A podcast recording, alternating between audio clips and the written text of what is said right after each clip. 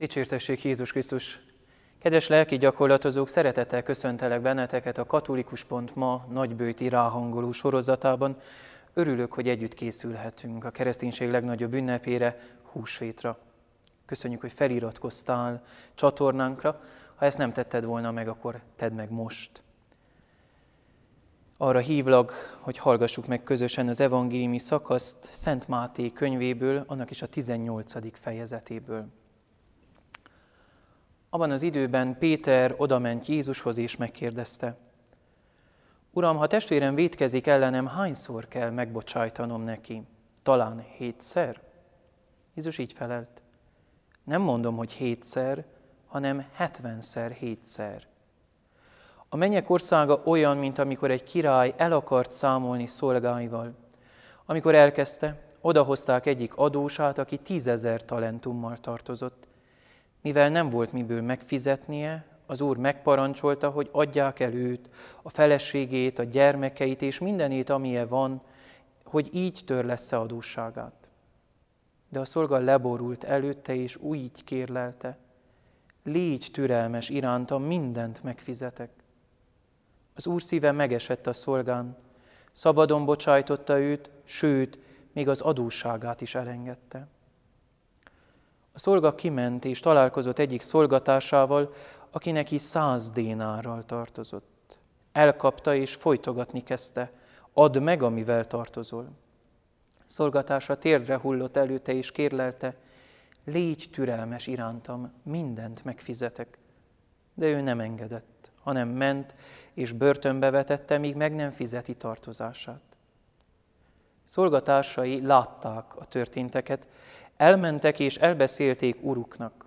Az úr magához hívatta őt, és így szólt hozzá, te gonosz szolga, amikor kérleltél, én minden tartozásodat elengedtem neked.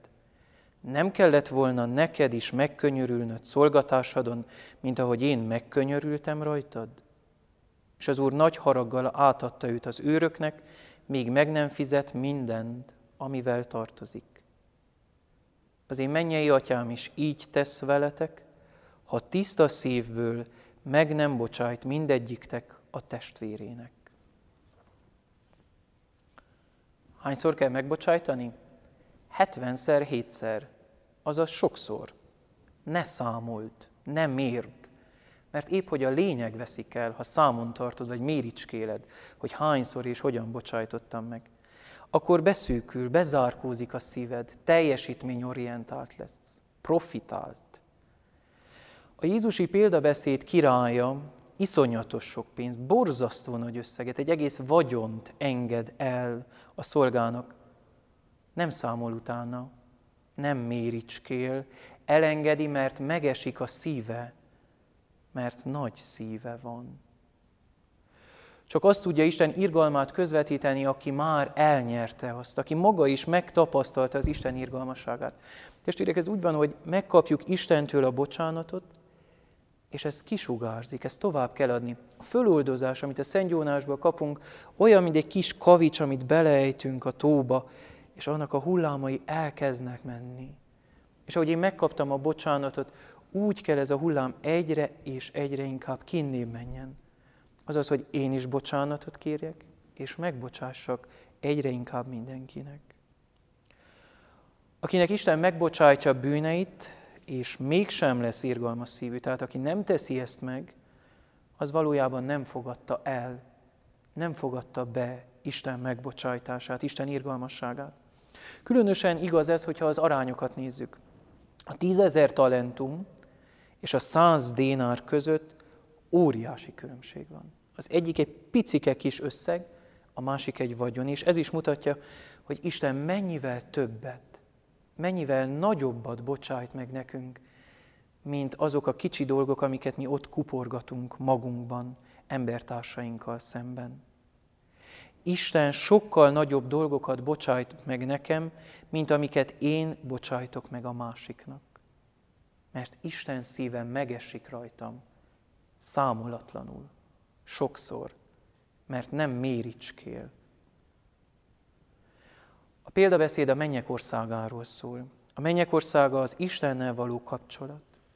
És valóban az Istennel való kapcsolat, a mennyek országa, vagy ha úgy tetszik, a mennyország, ott formálódik, ahol Isten irgalmasságát megízlelő, megélő és befogadó emberek vannak.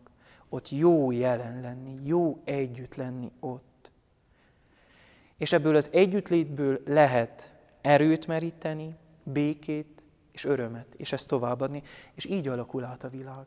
Csak ilyen emberekre épülhet keresztény közösség, ha az valóban Krisztusi akar lenni. Nem csak szervezet, hanem Krisztusi közösség. És akkor kérdem tőled, lehet-e nemesebb vágyam, vágyunk, nagyobb ambícióm, ambíciónk, mint hogy Isten irgalmának legyünk a követei és közvetítői, hogy kiosztói legyünk ennek az irgalomnak. Így a napi kihívás a megbocsájtás szándékának a keresése. Vedd sorba, ki az, akinek nem tudtam megbocsájtani? Biztos, hogy van. Írd föl a nevét, és legalább egynek törekedjél. Amúgy is a megbocsájtás döntés. Nem érzés kérdése, hogy ha majd úgy érzem, megbocsájtok. Döntsd el, meg akarok bocsájtani.